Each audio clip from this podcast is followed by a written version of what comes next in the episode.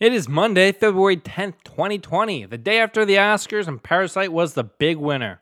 Ben Lyons of ABC's post Oscar show will join us in just a few minutes to recap Hollywood's biggest night. Also, the trade deadline came and went in the NBA. We'll tell you who won, who lost, and who has some work to do in the buyout market. All that and more coming up in minutes. This is the Tune Up.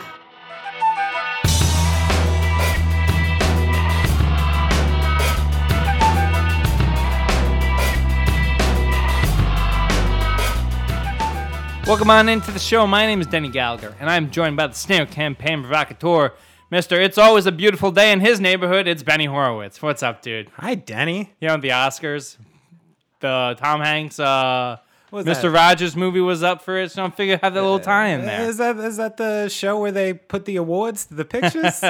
is that that one? The one on For the 92nd time. Oh, oh, lovely. I love I love the pictures. I love going. All right, Benny, because we can't go from cold takes to hot takes, it's time for our Don't Fuck This Up person or thing of the week. Look at us. Look at us. Huh? Who would have thought? Not me. And the last thing I said to him, I said, "Look, man, don't fuck this up for me." Don't fuck it up. Benny, who do you got? So, I don't know if you've been uh, following space exploration lately. it's a big topic for me normally, but NASA is promising a moon landing by 2024.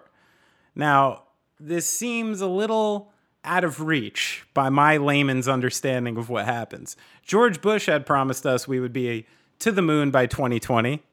That did not happen. No one has been to the surface of the moon since 1972. And NASA is making this promise. They have no lander built yet. The lander is what takes you from lunar orbit to the space surface. Not only they not have one, they haven't even offered the contract to build the lander. So the 2024 deadline to put Americans back on the moon seems a little out of reach, but I really hope it happens. So please, NASA, don't fuck this up. I feel like I can't comment on this because, you know, as we've talked about, my brother works for NASA, so I've got, oh, yeah. oh, oh, NDAs, NDAs. Yeah, yeah, yeah. You don't want to mess It's with like, it would be like me asking if Gaslight's ever going to come back. NDAs, more NDAs. All right, Benny. So we do this warm up, and it can be negative, and sometimes pessimism is necessary. But I also think this category has an opportunity to shed light on people who didn't fuck it up. Oh, I love that. In fact, it did the furthest thing from fuck it up. And this week, I'm talking about American film director Matthew Cherry, who won an Oscar for his animated short film Hair Love. And that would have been enough for, for most people. But when I did further research on Cherry, I discovered that he played football at Akron. And not only did he play football there, but by, by the time he left, he was the all time leader in receptions, yards, touchdowns, punt returns, and punt return touchdowns. Goodness. Pretty significant. And for most people, oh, good college career, that would have been enough. But he went on to play in the NFL. He played for the Jaguars, Bengals, Panthers, and Ravens before playing in NFL Europe. So bravo, Matthew Cherry. Congrats on your Oscar, and I can't wait to see what you do next. I had no idea. What a wonderful story. Yeah, played yeah. football, athlete with that second arc of the career. And last night, in fact, he paid tribute to Kobe in his sure acceptance did. speech. Really served as a real inspiration for him. So it's kind of been cool. I know we talked about Kobe a lot in the past couple weeks, but to see the impact that he had both in athletics yeah. and that and impacting that young man who by the way, this whole project got off the ground on Twitter and 2016, right? huh. he tweeted out, "Do I know any graphic designers on here? I got a story that I think is an Oscar idea." Look at that. Tweets that in 2016. Four years later, he's holding the statue. Denny, I love this. I love that you're breathing some positivity exactly. into the world. Exactly. Some good things can happen. Thanks for that. All right, Benny, we'll do the Oscars in the top of the fold, but we got to start on the hardwood. This past trade deadline, it came and went, and the NBA got turned on its head. Well, sort of. It started with Andre Iguodala finding his South Beach escape from his self-inflicted absence off Beale Street. Then the Warriors and Timberwolves swapped two max players in D'Angelo Russell and Andrew Wiggins. The Clippers added Marcus Morris, as Marcus Morris had his very own escape from New York. And then the Rockets went all in on super small ball, which we'll we'll see if that happens as Clint Capela is now a Hawk.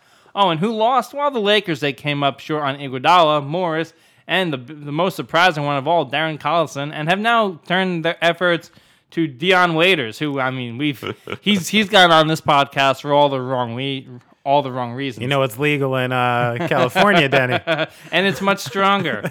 but by far the biggest loser of the trade deadline is Isaiah Thomas, who was playing for the Wizards, decent minutes, got traded to a contender, and you're like, all right. And then he gets waived, Yeah. which you, which is bad enough. But then he got waived the day before his birthday. So you're talking about a guy who could have had potentially a max deal with the Yeah. Celtics, now maybe out of the league. So Benny, a lot went down. Who got better? Who got worse? And what changed after the deadline? A lot to cover, as you said. I, I got a couple winners, clear winners to me, and some some people will disagree, of course. And you're welcome to tweet or write in and tell me that I'm wrong. At the Tune But- Up HQ? Yeah, but I, I think Minnesota was a big winner. I really do. Um, if anything became obvious in the last couple weeks, it was the fact that Karl-Anthony Towns is not right. He's he's a, a unique talent. Uh, I think people because of the Jimmy Butler situation and the fact that him and Wiggins are one of those, uh, you know, frustrating pairs because you know they can be capable of so much more and they haven't shown it to you. But there's obviously something wrong in Minnesota. There's obviously something wrong with that connection. And the fact that Andrew Wiggins started the season putting up like 40 a game and convincing everybody he, he finally made that turn and then all of a sudden disappeared for another couple months, it obviously took its toll. And Karl Towns has looked like he does not want to be there and does not want to play basketball in the last couple weeks. So sometimes you got to go off paper and, and see like what this could do to like a locker room and what can. So if you can find a way to get rid of one of the most bloated contracts, maybe you know. Arguably, this is getting into like history of NBA stuff. That's a bad Yeah, that's a contract. bad deal. And uh, if you can get away from something like that and try to save your franchise superstar in the same breath, then it's it's obviously very worth it. Uh, D'Lo coming back is, I thought a arguably a top ten. My friend Howard Beck thinks closer to a top fifteen point Yeah. guard in the league. Yeah. I think you got to raise his value a little bit because of his age. There's still some upside, and the fact that he can play a little too. One thing, if you didn't watch the Nets all the time last year, he, he did run a lot of two with Dinwiddie playing the one. He's a very active shooter and slasher. He can actually be functional there. He's just defensively going to have some problems with that size. Uh, I also like the fact for very little they brought back uh, Malik Beasley and Juancho Hernangomez, who are like young, energetic pieces to put around them. And I think at the end of this, Minnesota wound up much better. I don't think it's bad for Golden State either. I think you know they the idea must be this is a a uh, a functional replacement for the Harrison Barnes three they had a few years ago, an Iguodala type they had a few years ago. Obviously, he can't defend nearly the way Iguodala can, but he's arguably a better scorer than either of them. The the biggest issue I see with Golden State is now they are truly locked in to the deals they have. And if anything goes wrong with a starting five who's very powerful, like, you know, you're looking at Steph Curry, Klay Thompson, Andrew Wiggins, Draymond Green, whoever they decide to throw at the five, things like that. But all of these pieces are two years removed from when they were highly functional. And another thing that um, that happened is they, they have no bench. So if anything happens to those guys, everyone forgets that these championship teams had Shaun Livingston and Iguodala and David West and all these highly functional pieces coming off the bench.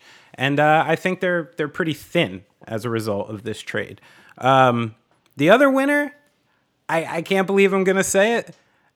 For now, the New York Knickerbockers, I think, made some some decent moves. Like They got a pick. they got a pick. They they maximized Marcus Morris the best you could. I mean, they they played the hell out of him early in the year. They showcased him. The teams wanted him desperately.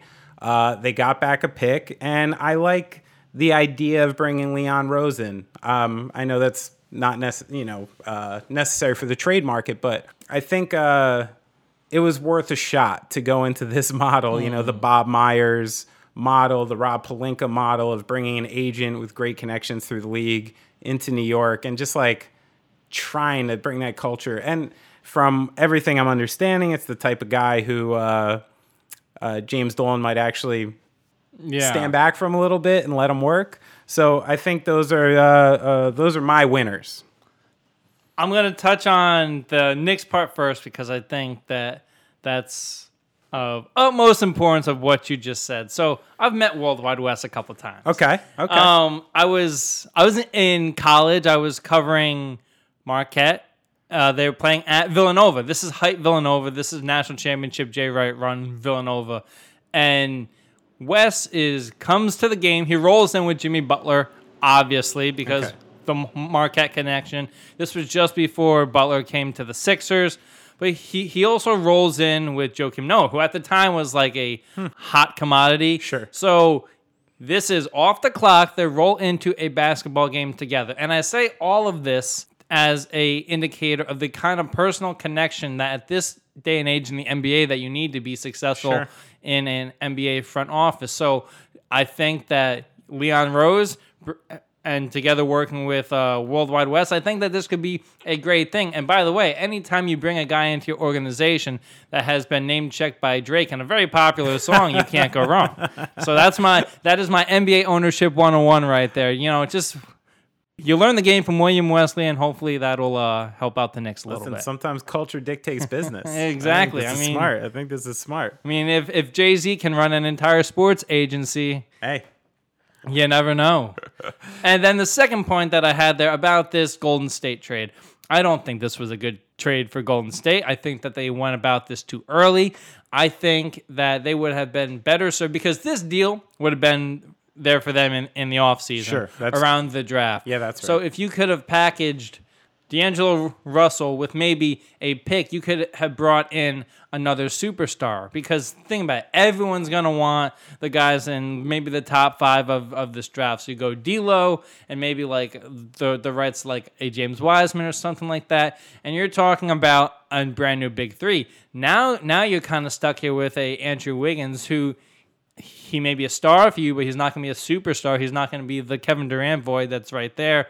So I think for, for a lot of this, they've really played it wrong. Now they've tried to have done the best that they can do, but I don't think that this is at all the solution for Golden State. And I think if anything, uh, with their with their contract situation, it kind of opens the door for someone like Draymond to leave. yes, yeah, definitely a higher possibility of that. Do you think the Warriors are suffering a little from like their own uh, their own inside ego? You know, the idea that like, you know what? This guy was just in the wrong franchise. Yeah. Now he's in this place. this place that can bring the life out of anyone, that can maximize anyone. You think it was their a little bit of braggadociousness that, that makes them think they can repair Andrew Wiggins? I mean, they've they, they've said time and time again that they are head and shoulders above Yeah, the rest yeah, yeah. of the league. I dare to say they've been Astros like in their oh, mentality. Oh man, okay.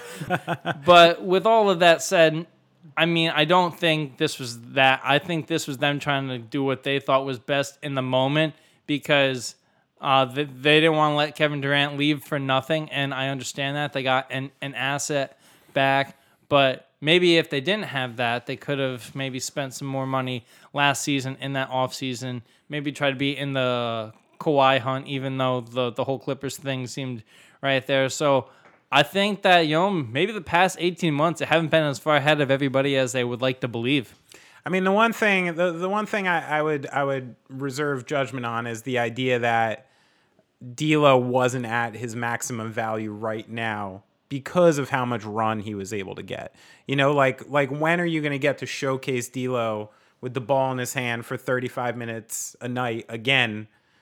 When Steph Curry comes back in March, when all these things start to to piece itself back together again. So you either traded for someone who is projecting to be your starting three for the next couple years, or holding on to somebody who's a fringe guard piece that that you're only going to be able to get 25 minutes to a night anyway.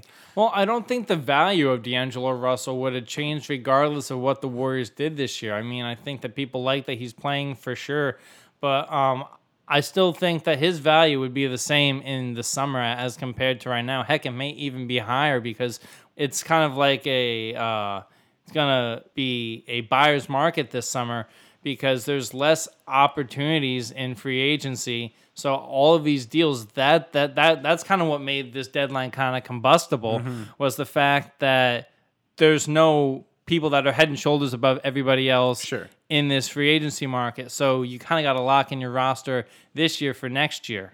I mean, I think people have a little bit revisionist history of D'Angelo Russell and forget that up until you know, maybe January, February of last year, Spencer Dinwiddie was the best point guard on the Nets. Mm. And, you know, he went down, LeVert went down, and all of a sudden, D'Angelo Russell just pieced together a semi magical second half run last year. You know, Yeah. got them to the playoffs, got himself uh, onto the All Star team. But I, I do think there's a chance that he regressed to the mean a little bit, and Yeah. people saw it.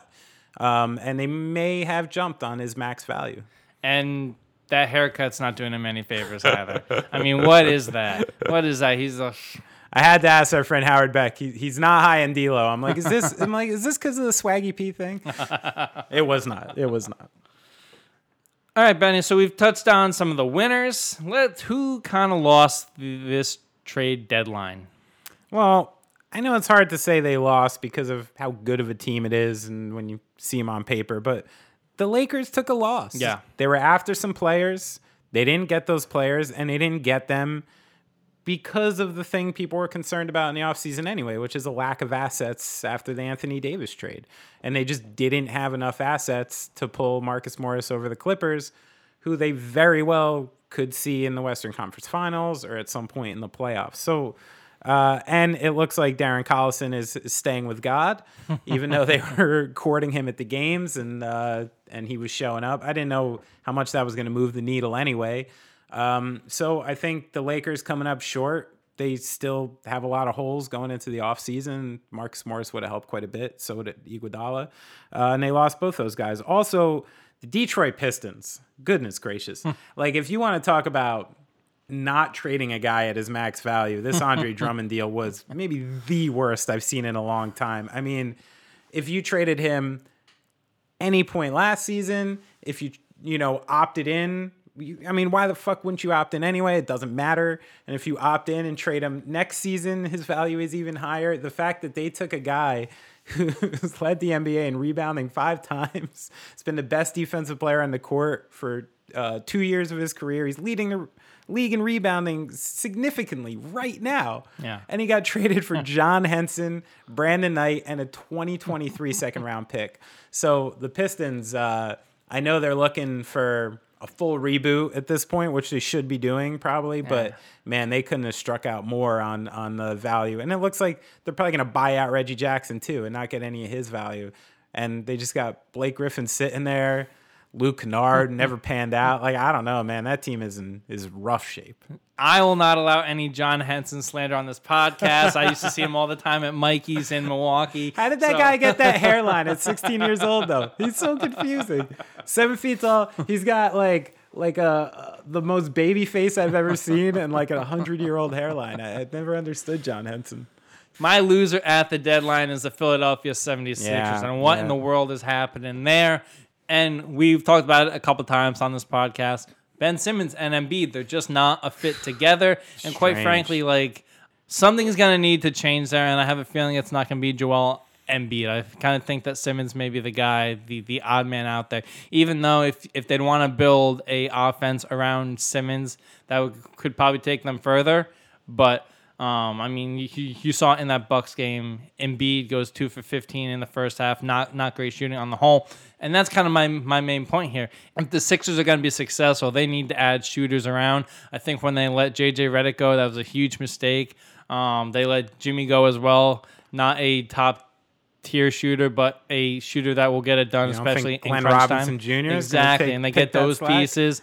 They're, they're upgrades over what they had, but Sure. I, I don't think that for them the goal for the Sixers should be Eastern Conference Final championship or bust, and they definitely did nothing there to get to that point. I mean, I think they fortified themselves. Robinson and Burks are both guys you can Yeah. pull off the bench. Burks can create his own shot. They can both shoot threes. So I think they did help themselves a little bit. But Philly, to me, is that team.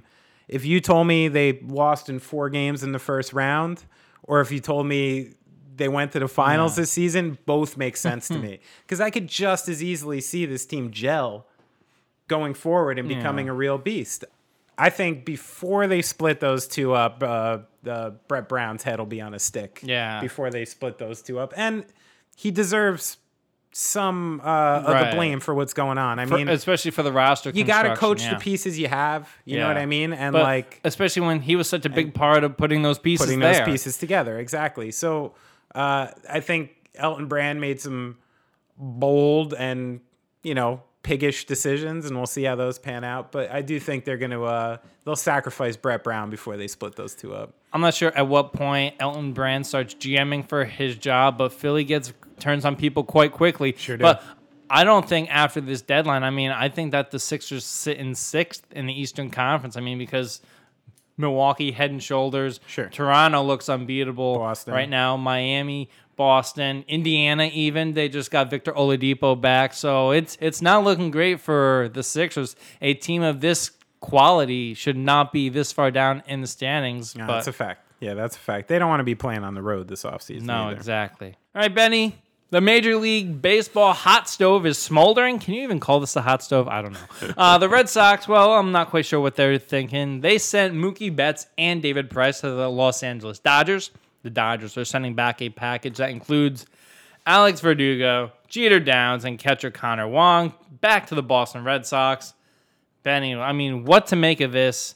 Where do the Red Sox go from here, and what the heck does this mean for the AL East? It means a lot. First, I want to call out. For, for you mentioned the fact that we have a hot stove with, with no heat. Yeah. I go to look for a little information on the Betts trade, and what do I find? But Baseball Tonight and Buster Olney haven't updated a podcast since last Wednesday, before the, even the first trade went through.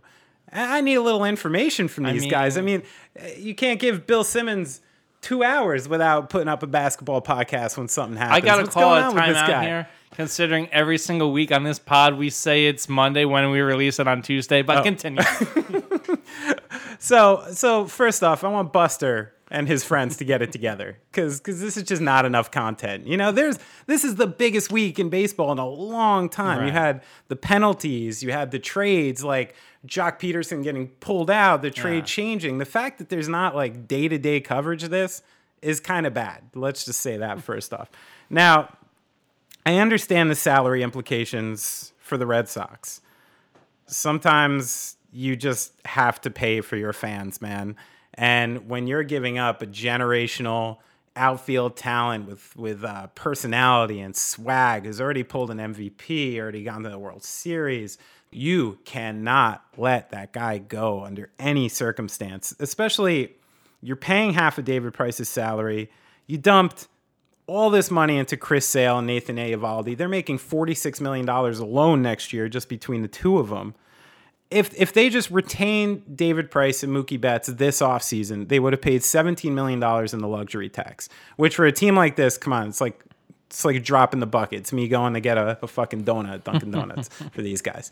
And the idea that like you couldn't have played this season out with a very good team again, David Price pitching again. I mean, the best way to, to to keep a guy in, to give you a local discount, to do any of that is to win. You know, and not only did the Red it's like the Red Sox doubled down on losing this offseason. It's like they lost their coach, things went sour, they can't get the team healthy, and it's like they doubled down on being bad while they have Bogaerts, Benintendi, Martinez, Devers. Like they got a core of players that could still do something. So next year is going to be a mess for them. You have Chris Sale, E-Rod, Martin Perez, Eovaldi, Hector Velasquez as your core for pitching. Uh, I think they totally blew it, and I think it's a big hit for their fans. And uh, I don't really understand the logic past some very basic financials that I think they could have gotten over. well, I think I know what it is entirely. The Red Sox need to suffer because this ownership group is all in on Liverpool right now. Oh, Liverpool is the golden goose over there. They, they don't care about the Red Sox anymore. They they rose to prominence with the Red Sox, and then they're like, oh hey, Liverpool, hot commodity, international, Red Sox buy. No, or, but or another hot take could possibly be Mookie Betts' bizarre uh, road home splits, and maybe the you know the investigation in the Red Sox isn't over yet. Oh. Who knows? Maybe Oh they knew something about that. Who knows? Who knows? I just want to go for another hundred years. I, I wish this trade happened to the Yankees just so we could have a hundred years of the curse of Mookie. I mean, that, that's one thing. As a Yankees fan, it, I mean, it's just crazy to me that we're still considered the evil empire with what Boston's done the last 20 years. It doesn't make any sense. And how does this affect the AL East? It affects it greatly because the Red Sox, which I imagine to be a behemoth we were going to have to get through uh, maybe two months ago, I now view as like a semi broken team with young pieces that's going to have to figure a lot of things out. Especially, I mean, they can't fucking pitch out of a paper bag, Chris, especially if Chris Sale, you know, which you won't pitch over 20 games. He never will. Yeah. Probably ever again. So uh, I think they're in trouble. As far as the league goes, Baltimore, I'm afraid to say to my Orioles friends out there, I know some. It's an absolute non-factor.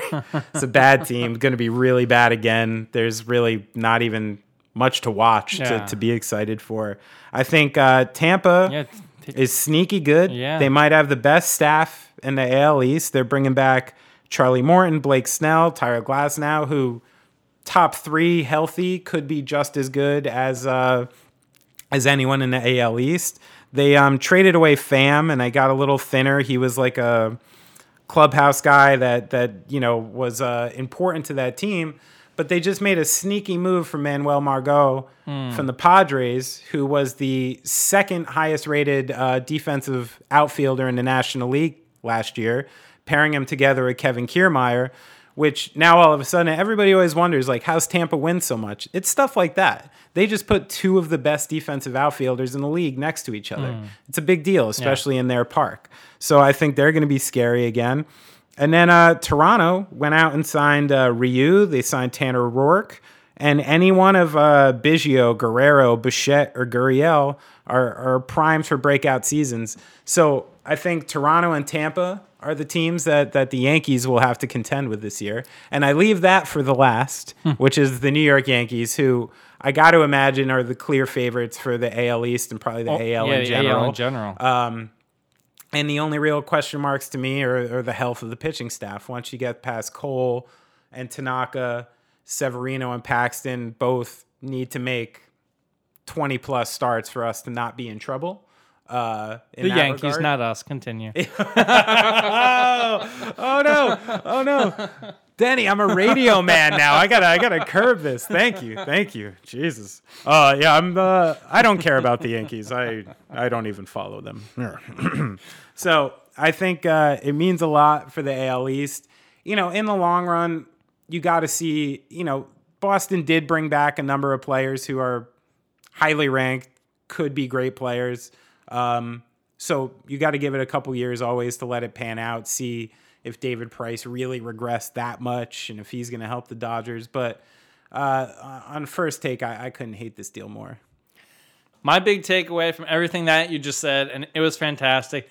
I just can't wait to see this Yankee Rays team play in Montreal. Summers in Montreal, little Ah. It's going to be fun. little poutine and fondue, and watch the Yanks. The beautiful city. Too. Yeah. Beautiful city. Great I feel food. like, and we're not getting a kickback. I know this is the second time in two months we brought up Montreal, but it could be a good time. No, but um, I just want to kind of run down the prospects that the Red Sox got back here. Yeah. So Jeter Downs, who I'm not even kidding, when you do the research, Yeah, they're like Downs is named Jeter. after Derek Jeter, yeah, and yeah. he's playing for the Red Sox. So that's that's kind of a key of where all of this. Is. He is also has poor defensive metrics, Exactly. just like Derek. And he's a class A and double A. He split time there last year, which is like, okay, you you gave up an MVP for that. Wong is a utility player. I'm not really sure what you're getting there. Still like a minor league guy. Verdugo, I mean, 23 through 377 plate appearances with the Dodgers. Uh, tick below 300, 12 homers, 44 R- RBIs. Not exactly an eye for an eye when you're talking about giving up a MVP. No. but still.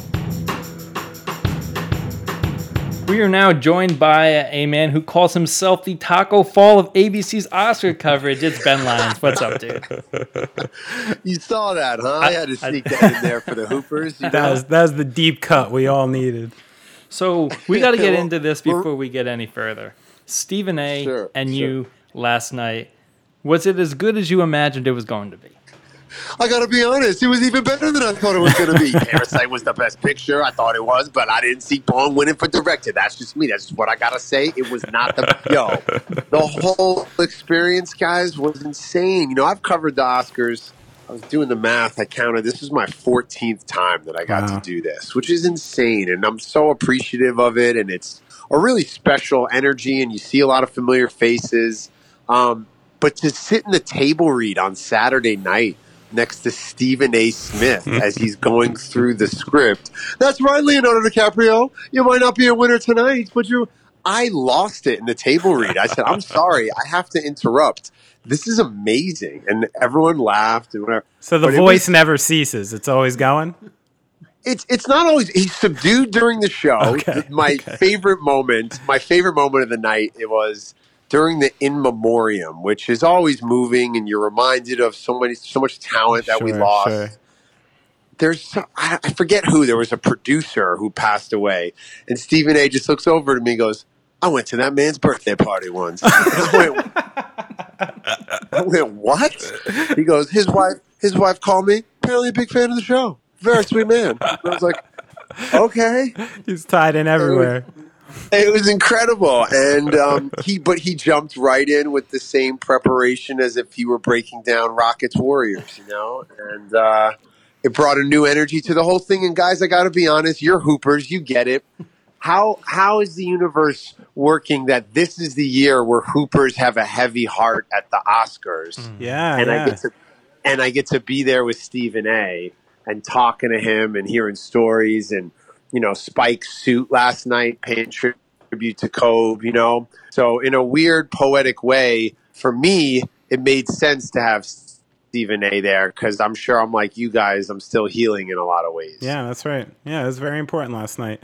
Yeah, I always wonder. I've spent a lot of time at uh at music festivals, these major, uh, you know, Reading, Leeds, Glastonbury, those types of places, and and you know, I, I know what that looks like. I know you get there, everybody's got their separate little cubbies. There's a there's like a um, you know, sort of a communal catering area, communal hanging out area, usually some VIP drink sections.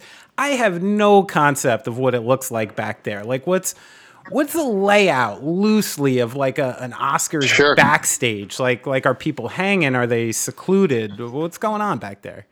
It, it's such a great question. It's incredible. And like you, I've had the chance to cover or attend, whether it's a music festival or an NBA finals or other award shows. The Oscars is on lockdown. Okay. You need credentials to get credentials. Tons to of get Okay. So how right? many And- laminates you holding? By, by the end? well, luckily, when you work for the big show, you just got one. Oh, Right? Beautiful. It's it's it's a different deal, and I've and I've again since I've been doing this for 14 years, I've I've covered it every which way. I've done Oscar shows where I couldn't. We were across the street on a roof. right, right, right. There's a labyrinth that exists in the Dolby Theater of secret tunnels and passageways, and so it's really complex back there. Which then creates this energy of you never know who you're going to run to Right. the corner. You really, it's like a Hollywood funhouse on some level. Yeah, like it's, yeah. Uh, but they have that place on lock down more so than any other show, any other event I've ever covered or been to. Could imagine. Is it is it like the uh, say it's like your first nomination? You're you know uh, you're in your early twenties. Does that person get like? Hey, you have a, a couple seats in you know this this ballroom, and then Brad Pitt gets the you know like the private back room. Like, is there a, a pecking order back there?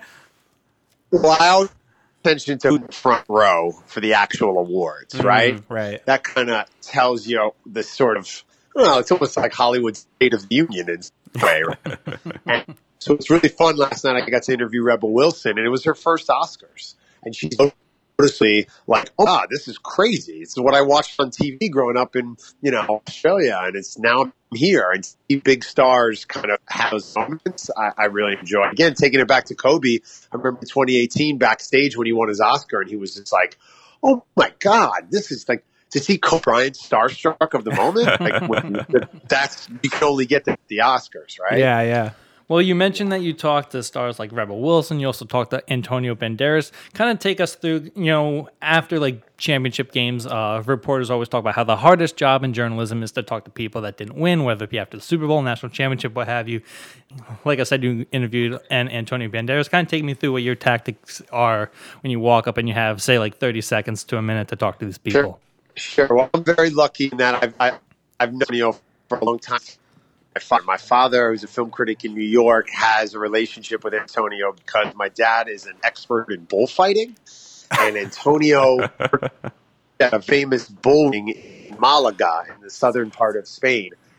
And my dad would always come into their interviews singing the song from the Malaga Bull Ring, right? So I kind of know him tangentially. And think about this. Yes, he didn't win last night, but again, Antonio Banderas, first time nominated. He's hmm. 60 years old. So he's just happy to be there. He's there for a Spanish language movie and he's nominated for best. Like that's the thing that's amazing about the Oscars is that it gives artists and what is a Korean language film doing in 3,000 screens across Yeah, America, yeah, yeah, right? It's true. That's the power of the Oscars. That's why it's so important to get art out there in mass. Otherwise, we're just left with, you know, blockbusters and superhero movies, which have their place, Right. but right. So, so someone like that, I don't think he's going to the awards expecting to win. The win really is the nomination. Honor to be nominated. That's a real thing. I know people see that, but um, yeah, try to get in, get a couple questions. Don't don't don't don't knock the lighting kit over. Make sure the mics work and keep it moving. You know. So you asked people on the red carpet what moment they will take with them. What moment will you take with you from last night, whether it be after or during the award show? What moments stood out to you from last night? Well, I think just as far as show openings go, um, Janelle Monáe just crushed it. I thought she was amazing. To do that from Mr. Rogers to a big musical number, Billy Porter, getting Leo to sing la la la la la la. That was that was awesome. That was just a full display of talent at the highest level, which I thought was incredible. Um, I love seeing Shia LaBeouf and Zach Gottsagen. I said it on the show, that movie Peanut Butter Falcon, a sweet film that came out earlier in the year. But Shia, not someone who would ever present at an award show mm. for any other reason than to shine a light on a film that means something to him and to take Zach along for the ride with him Right. is a tremendous gift. You know, the Academy, they asked Shia to present, and he said, I'm only going if I can bring my friend Zach, who I made this movie with. Very and cool. Very cool. I love that. That's my he's my number one guy, always has been, always will be. And I'm so proud of him for the for what he did last night, but for the year he's had. And uh, so that was really cool. And then again, just hearing Stephen A being upset that Quentin Tarantino didn't win Best Director is something I'll take with me from last night for sure. yeah, those are the hottest of takes. Um, and and this is another one for me too. When I'm I'm down on the carpet, we're kind of the nice sort of ending. We maybe had like an, another hit or two or something, and Spike comes over, and first thing out of his mouth, "How's your father doing with the Mookie Betts trade?" My dad's a oh. diehard Red Sox fan, diehard Red Sox fan. and what's the So answer? that How's he meant a lot to doing? How's he doing? He's not, he's he's spinning it eight ways to Sunday. Well, they have a smaller ballpark. They can't afford him. Okay. Well, if you spend four hundred million dollars, you don't do it. Look at Trout. Look at Harper. He's a great player. So but a true can't fan. Afford it now. And, Yeah, Why- if, yeah, yeah, he's talking himself into Exactly. it already, that's a true fan right there. Meanwhile, he's But, you- getting. but you know what's insane about my father? Like, you guys think I'm a Knicks fan. My dad, it's going to say cause of death Boston Red Sox on his tombstone. he left my high school graduation early because Pedro was pitching. He questioned when asked when asked why he's a Red Sox fan. He quotes a French philosopher who says, "The heart has reason that reason itself knows nothing about." Oh, okay, so he is as die hard as it gets. And the fact that last two years ago I had to call him as a Dodger fan and congratulate him, and this man said to me, "Well, they should have swept," and I go, "Okay." The, the fact we've gotten to this place since 1918 and Boston sucks and what- is just it gives me hope in the universe for the Knicks. It really does. I love that. So speak, speaking of which, uh, we saw that you're a big Knicks fan, longtime Knicks fan. I was wondering, what what's the team or the player or the squad? Do you remember what made you fall in love with the Knicks? What was that first roster that year that really that really hooked you in? The Bomb Squad, 89, Yeah. Johnny Newman, Gerald. Wilkins, um, Mark Jackson. You know, that time when they had a string of point guards of like Rod Strickland, Mark Jackson, uh, Maurice Cheeks, and they kind of like messed up that trio of point guards like that time. Um, Kenny Walker's only immortalized in dunk contests. Kenny dunks, I Skywalker, of actually, like, course. Yeah, remember him as a player, you know? yeah, right. Um, wore seven, but wore number seven before Carmelo, right? yeah, yeah. That time, like late '80s Knicks, I got into it. Then I went through a phase, honestly, guys, where kind of like my dad being the out of town sports fan, Mm. I like adopted the Charlotte Hornets for like two years. I was, like, Interesting. all into that. and then yeah, and then they made the trade, and and and I was long gone with the Hornets by '93 or whatever. But um, yeah, I uh, yeah, I, I, I you know, I, it's crazy to just kind of think about how would I live my life if I had to watch playoff games in May and June? Like I'm so busy, I'm so busy and stressed out as it is. I can't imagine 20 nights between April and June where I'd feel my heart exploding. So I don't.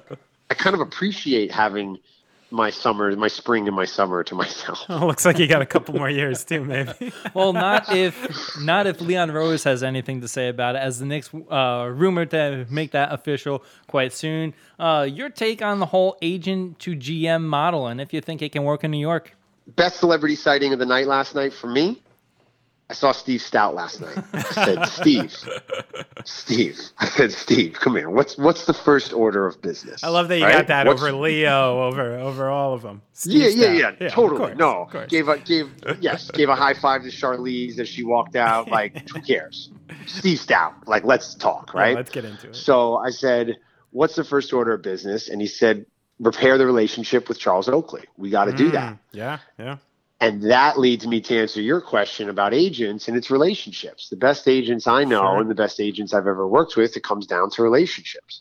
And the Knicks don't have those relationships with young players with right. their former legends like Charles Oakley. Yeah. So if, if I'm a 20 year old or a 25 year old kid, let's say next year I'm, I'm Giannis or I'm Karl-Anthony Towns or I'm Book or I'm any of these guys, that's how they treat Charles Oakley there. How are they going to treat me? Yeah. So let's get that right. So if there, if Leon Rose, who is well respected with, you know, he's Melo's agent for a long time, a big dude at CAA, a lot of great relationships there, brought Zion to CAA, right? So if that energy of relationships and, and, and, and upstanding can, can maintain throughout the building, maybe they got a shot. That's great. I, I had seen a, uh, some, uh, I forget what piece it was in, but, but you had said something where that actors are, um, more hesitant to share things about their public life and it seems to you that that athletes seem to be more open to, to giving that uh, insight. Uh, why do you think that's true? It's interesting. Um, that's cha- that you're right. I, I, did say that, but that's shifting a little bit now because okay. Will Smith and mm-hmm. Jessica mm. Chastain and Kerry Washington, right, and there's right. certain actors or, or actors who really dive all in and are very transparent in their social media now. But I think there's there's some mystery that's lost. I want to lose myself in your performance. I want to see you on screen in a right. wig and a mask and a beard, and I don't want to think about that you were at Pilates this afternoon, right? Or, huh, so, true. but yeah. but but athletes traditionally they're a little younger, obviously, than actors. I mean, you look at everyone who won an Oscar last night for acting, and they're over forty-five at least, right? Right, right. right. So when you're 50, you're a little more guarded. You bunker down. The circle is smaller. Life has kind of right. You've set up walls and boundaries for your career and your and success. Not as accustomed to social media and things like that. You're 22 years old and you come from a tough background, and now you got everything in the world. You're gonna let the world know. Yeah. Right. Yeah. Yeah. So you're, and also, um, think about how much more availability there is for uh, for access to athletes. LeBron does an interview pregame. He does an interview at shoot around, post game, sometimes it's multiple at practice. Like how many times a week is LeBron interviewed by 15 to 20 press outlets? Probably 10, 15 times per week. Sure. Leo, Leo makes a movie every five years and then he does two days of press, he does his talk shows, and then poof, you don't see him. Hmm. So there's an access. We see LeBron 82 nights a year. We see Leo once every five years. yeah, yeah, very good point. Yeah, that's right. Really interesting. So, so that starts to add up and, and creates around uh, uh, the energy around the culture, and also publicists who have been working with actors for 30 years, mm. 40 years sometimes. They and, and they know the deal. They know the drill, right? There's a great publicist in town, Melissa Cates. She calls it how it is. She represents a lot of the top dudes, The Rock, uh, Shia, Chris Pratt, Chris Pine, right? There's a, there's a rhythm to it. These athletes that come on the scene, oftentimes they're bringing new people, new people. It's the first, which is great. I love Right. that we see LeBron put on his friends in new roles and stuff, right? But there's a whole new ecosystem there that's always being regenerated because the athletes are so much younger and their sh- their their their window is so much smaller, right? I mean, so I interviewed Geena Davis last night. She won an Oscar in 1988. Here she is at the Oscars, 32 years later That's right. right? I mean, athletes have so there's a lot that goes into that, but it's interesting to try to find the comparisons and which ones kind of cross over and the moments where sports and film intersect. Last night, again, you guys, four years in a row, a film that wins documentary. Last night it was short documentary for the Mhm. one about girls skateboarding. But a sports movie for best documentary. Last year was Free Solo. The year before that it was Icarus. The year before that it was OJ. So it's really cool when you see sports and cinema and film intersect, and that's the sauce that I'm always looking for. And I mean, you also had Matthew Cherry with Hair Love, and he played at Akron, played in the league for Hot Sex. So yeah, that's awesome. That's right. see. That's right. Stephen A- Stephen A. goes. That's a New York Giant on that stage. He played two games for New York Giant. Of course he knew. Of course he knew. Um, you brought up the intersection of sports, movies. I just while we've got you on the line, I gotta ask: Have you heard anything about Space Jam? It seems to have been under piles of NDAs. I, I- I know Don Cheadle a little bit, and I know he's really proud of it. And Don is some, the fact they got Don in there. I Yeah. think leg, like elevates that That's movie. legit. Yeah, that's in legit. a way that that I think people will be like, "Oh, wow, he's funny." And him, I'm really excited to see him and LeBron. I'm also happy, guys. If you go back and watch the first Space Jam, gotta be honest, it's not really a movie. It's a big marketing commercial. yeah, it's a giant commercial, commercial. for Mike. Yeah, it's a giant commercial. It's a yeah. giant commercial, right? I think I even So knew I that when I was 12. You know, it never, Right, it never sat right. Yeah. It never sat right. Totally. It's it's it's it's Hanes, McDonald's, Coca Cola, Nike. It's like a big David Falk commercial, right? Yeah, yeah, yeah. I like that LeBron cast the film with some guys and some women who are not Nike athletes. Sure. Klay Thompson, I think, is in the film. Shanae Ogwumike, I believe, is in the film. She's Adidas, right? Yeah. Um, so I, I like that when I saw that some of the, the, the principles were not necessarily just part of the fun police from Nike or whatever. Um, so yeah, so that, that that's kind of the latest and greatest I've heard on Space Jam. Nice. So, just to kind of bring it back to the Oscars a little bit, kind of put a bow on this year. Uh, a big storyline was that the Academy changed the Foreign Film Award uh, to Best International Picture. Uh, how does Parasites win last night and its really overall sweep kind of signify the Academy's attempt to be more internationally inclusive? It's big time. And Spike said it on our show last night. He said it's a huge night for world cinema. Again, the idea that a Korean language film about classism, uh, you know, can play in 3,000 screens across the country and will be studied now in film schools from from here to South Korea is incredible for the idea that you know more voices can be heard and part of the conversation, perspectives you know, Julia Louis Dreyfus and Will Ferrell are on that stage last night because they got a movie coming out together on Friday uh, called uh, called Downhill, Mhm. which is the uh, remake of Force Majeure, which I believe was a Swedish film or a Hmm. Danish, something was a European movie. And so we're, we've we've always Americanized European stories, but now I think people are are more looking.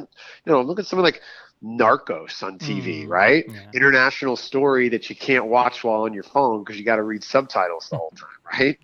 so I think uh, I think it's big for Par- for for Parasite to win last night, and I think it's the right movie to win last night. I was, you know, I bet I'd bet on Sam Mendes to win Best Director for 1917, but I really did feel, and I, you know, I talked to Amin and, and Rick on NBA Mhm. radio yesterday about Parasite's the movie of the moment, and you feel it, and the world is now closer than it's ever been through technology. So why can't we exchange stories on an international level too? That's right. Actually, tying into the the last thing I wanted to ask you was, um, do you still go to the movies? What is the reason people still go to the movies, and how is kind of the the digital age of of consuming, you know, films and music and TV gonna gonna change that that uh, that user experience of, of going out and going to the movies, or or is it so unique that it'll stay? It's a great question. You're right. It is changing. Last night, an, uh, a studio one for Best Picture, Neon, that I don't think existed five years ago, Wow. maybe definitely not 10 years ago. Um, Netflix, Ted Sarandos being like the guy that they always cut to now. That wasn't the case 10 Right, years ago, right. right? But, um, you know, I love going to the movies. There's no better feeling when the lights go low and the bum ba da bum Yeah, bum bum yeah. bum bum bum starts, and it's a movie you've been waiting for for two years, five years, sometimes. And it's that moment where you go, my life will never be the same because in two hours I will have seen this. Right. So it's so, and I always say this, which gets a, like a weird response, but it's kind of creepy if you do a first date on the couch. like That's you got to go do something. Yeah, yeah, no, Right? Like, we yeah, got- yeah, yeah. You gotta, you gotta go out. gotta be in public. be you gotta be of in public so you're not a creep. Yeah, You know what I mean? very good point. so I love that. Dinner and a movie is still my favorite date night. Sure. Um, but I think that uh, I think I think it's going to only elevate the kind of storytelling that makes its way to the big screen because to get me to get a babysitter if I got kids, gas, Right. parking, movie tickets, right? Like I better see something that's engaging. I think you're going to start to see price differences. It should not Mm. cost the same amount to go and see Star Wars as it costs to go see Stuber. right. Yeah. Yeah, it's interesting. Right? It- it- it- I mean, it's the same stuff that's happening in music as well. It's like if you're going to do a re-release of an album or something like that, you better add, add content, things that make it worth people to to go out and purchase it and open it up and put it on their player, or else they're just not going to do it. I think theaters need to continue to embrace the fact that they are gathering places for culture and not just for film. Why not have a big Oscar party in your movie theater with great, you know, music, entertainment in house in between during the commercial breaks, or make it a party, or come watch the NBA Finals in 2034 when Bronny plays for the Knicks. Uh, you know, like let's like let's use the cinema as a gathering place of culture for lots of different exhibitions, not just whatever you know Sonic the Hedgehog and whatever movie comes out. So, you know? so you're pro booze, the fact that you can get a, a gin and tonic at these Alamos and stuff. You think that's a good thing? I, I I love that. The thing that drives me crazy though, when you when you order when you're sitting there and you're eating a quiche watching the movie or whatever people have now, or chicken paillard Yeah, and yeah, watching the movie, they always come in to give you the bill at the last 10 minutes of the Ah. movie which is the most emotionally engaging part of the movie i've just invested an hour and 40 minutes of my emotion into this movie and now you're coming over and being like sir that's going to be that's Ah, 82.95 and you're like she's about to die like what are you oh, talking yeah. about You can't think about your debit card at, a, at those moments. They- Yeah. right right they got to figure that out Yeah, they got to yeah. figure that out Sure. but but different pricing structures and look i was just out at sundance and, and they did a little exhibition of quibi which is a new mobile platform uh, Right, launching later this year from jeffrey katzenberg. And to sit on your phone and watch a movie that looks like mission impossible like really pop and it's made for your phone and you can do things with the phone to turn it like steven spielberg's going to direct a horror movie for quibi. It's only going to be available to watch when your phone is in an area that's nighttime. Wow. You can't watch it during the day. That's next like level. you're going to yeah. immerse yourself, right? Like you're going to be able to immerse yourself in the content, mobile and digital, in ways that you haven't before. And I think storytellers will start to gravitate Yeah, towards that. how interesting. Yeah. Well, speaking of immersive, and you can't, I mean, you can't bring up Oscars immersive without bringing up Eminem last night. What the heck happened there, Ben? I don't know, guys. I love Marshall Mathers, but he he he he, he was not ready for the moment, which is ironic because you only get one shot. he didn't have mom spaghetti. You needed the bowl. I didn't I didn't I didn't get it. Um first of all, Stephen A knew way more of the words than I thought he would, which was impressive. Everybody knows like the first like palms are sweaty, drop bond, then they kind of lose it. Yeah, the whole yeah. crowd open and they kind of smack to reality. Oh, there goes rabbit. Oh, I lost it. You know, right? he he like he knew it. I He spit like, it. He spit the whole thing. Okay. You must but be an A minor. but I don't I don't understand. I, I didn't I don't I didn't understand why. To be honest, like I love the little musical tribute of all the moments from Almost Famous and you know all these great musical moments. And here's a song from 2002 or what? Like, can we at least get like it's hard out here for a pimp? I'd rather see DJ Paul and, and, and Juicy J out there. Like, I got a theory, Ben. let's can, get- can I share Oh. it? Can I share it with you while you're on the phone? Shoot. Okay. Yeah, yeah, yeah, so, go for it. So my theory is this. Eminem used to have the ability to to spurn such things. You know what I mean? He was such a huge artist. They asked him to play "Lose Yourself," right? The the year that Eight Mile came out, and he wouldn't come. He didn't even appear at the award show because uh, they wanted him to do it uncensored.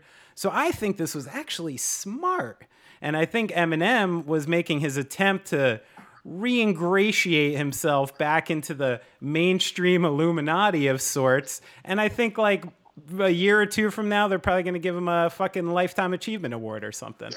I think it might have been a good play. It, uh, from from M's point of view, absolutely.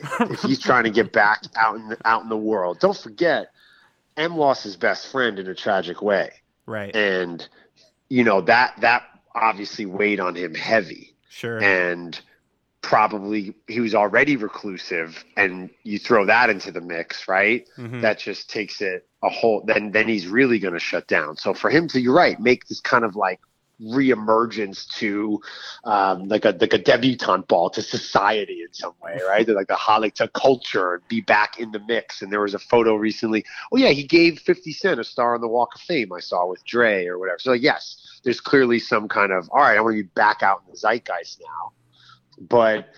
I thought it was just a weird moment when there were such great musical performances. And then the dude from Britney Runs a Marathon came out two commercials later and beasted him. Like, that was wild.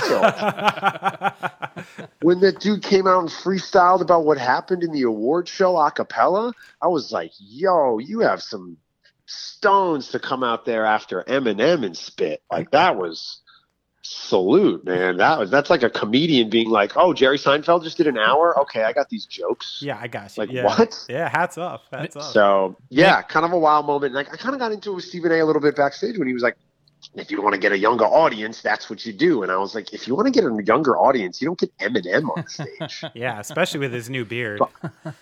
My favorite hip hop moment in Oscars history, besides obviously uh, Three Six Mafia when they won and just the joy and adulate, like that was an amazing moment. And Jon Stewart, who was hosting, came out on stage and Yeah. said, "Just for the record, Three Six Mafia won, Martin Scorsese zero.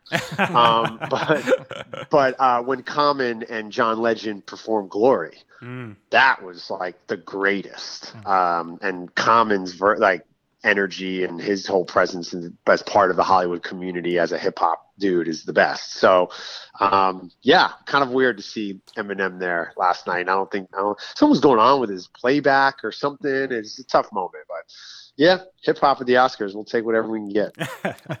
Well, hopefully more next year with In the Heights coming out. But he is Ben Lyons. You can follow him at Twitter at I am Ben Lyons and the Festival Rules podcast. I mean, you got some heavy hitters out there at Sundance, so be sure to go check that out. All of the stuff. Thanks, man. I appreciate it. We're gonna pop up again at South by and Tribeca, and that's with Josh, and it's it was a lot of fun. And um, I can't thank you guys enough for having me on. All right, Benny, we're running out of room on the podcast, which means it's time for the tune up mailbag. You've got mail. All right, Benny, each and every week you can write into the show at the tuneuppodcast at gmail.com or you can DM us, tweet at us on Twitter and Instagram at the TuneUp HQ. And we have some stuff this week. So we did our draft last week mm-hmm. and we got a, we got a couple people chiming in at GX5, which is a dope Twitter handle actually, just straight up three letters. Is like, so is it safe to say LeBron outdrafted Giannis? Not about our draft, but about the actual one. And yes, I mean, I, I texted you as this was going on, and be like, I can't believe I'm watching the Titanic sink in real time. yeah, it's very safe to say it's that unbelievable. that it's yeah. unbelievable. Yeah, but uh, Someone had said something that I thought was hilarious, which was it seemed as though uh, they were in they were in a draft and LeBron went on auto and Giannis went for his favorite players. LeBron just chose the actual best players available and Giannis chose players he liked. or Giannis chose the guys that, that are going to play the hardest. That is the PR move by Giannis, and I'm sticking to it. Yeah, I'm sticking be, to it. be. We we talked about the XFL last week, and Benny, you like it. I do. don't I don't understand why. Uh, a bunch of people tweeted at us about it. Uh, people talking about uh, the well, the TV ratings came out to be high. Shout out to my man Jeff Vibes, big big ball and chain fan, has has blessed our presence over here. How Hey, about what's that, up, Jeff? Little crossover. Welcome, so thank you very much. Uh, we're we're loving it. But but Benny likes this. I oh man, they got th- their their peak viewership was 3.3 million at about the 4:45 mark on Saturday. So people tune in to see what it's about. But come on, this can't have staying power. I don't know if it's going to have staying power or not. All I know is that the first week was more interesting and more passable as a football game than I thought it would be. Hmm. And after the first week, I think the NFL needs to take a long and serious look at the way that XFL is doing kickoffs. Yeah. Um, setting people up five yards back, not allowing them to move until the receiver touches the ball, has created sort of a open field running situation. You don't have bodies flying at each other at full speed. You have the ability for blockers to actually set up and, and maybe almost run uh, long distance run plays. Uh, as a result of this, I think it was really interesting, and I think the first week showed that the NFL should take a long look at that. I, I, and as usual, you know, the only other league that was ever successful just got bought by the NFL, and that's probably what's going to happen again. But I just do hope that a couple players and a couple of these rules do get folded into the NFL because it seems like they could be good. But it's only a week. I'm not going to get too far ahead of myself and see if the Guardians are going to pull the XFL Cup. But uh, more interesting than I thought it would be. Nice. And as always, if you want to give us any feedback, questions, comments, concerns, you name it, the tuna podcast at gmail.com. You can follow Benny on Twitter at Benny Horowitz1. Number one in your minds, number one in your hearts, number one on Twitter. I am at Denny underscore Gallagher. Benny, anything else? Just have a great week, and everybody love everybody. And happy, happy, happy Valentine's Day to all the lovers out there, All right? All the lovers, keep it sexy, please. Get the Teddy Pendergrass going. This has been The Tune Up.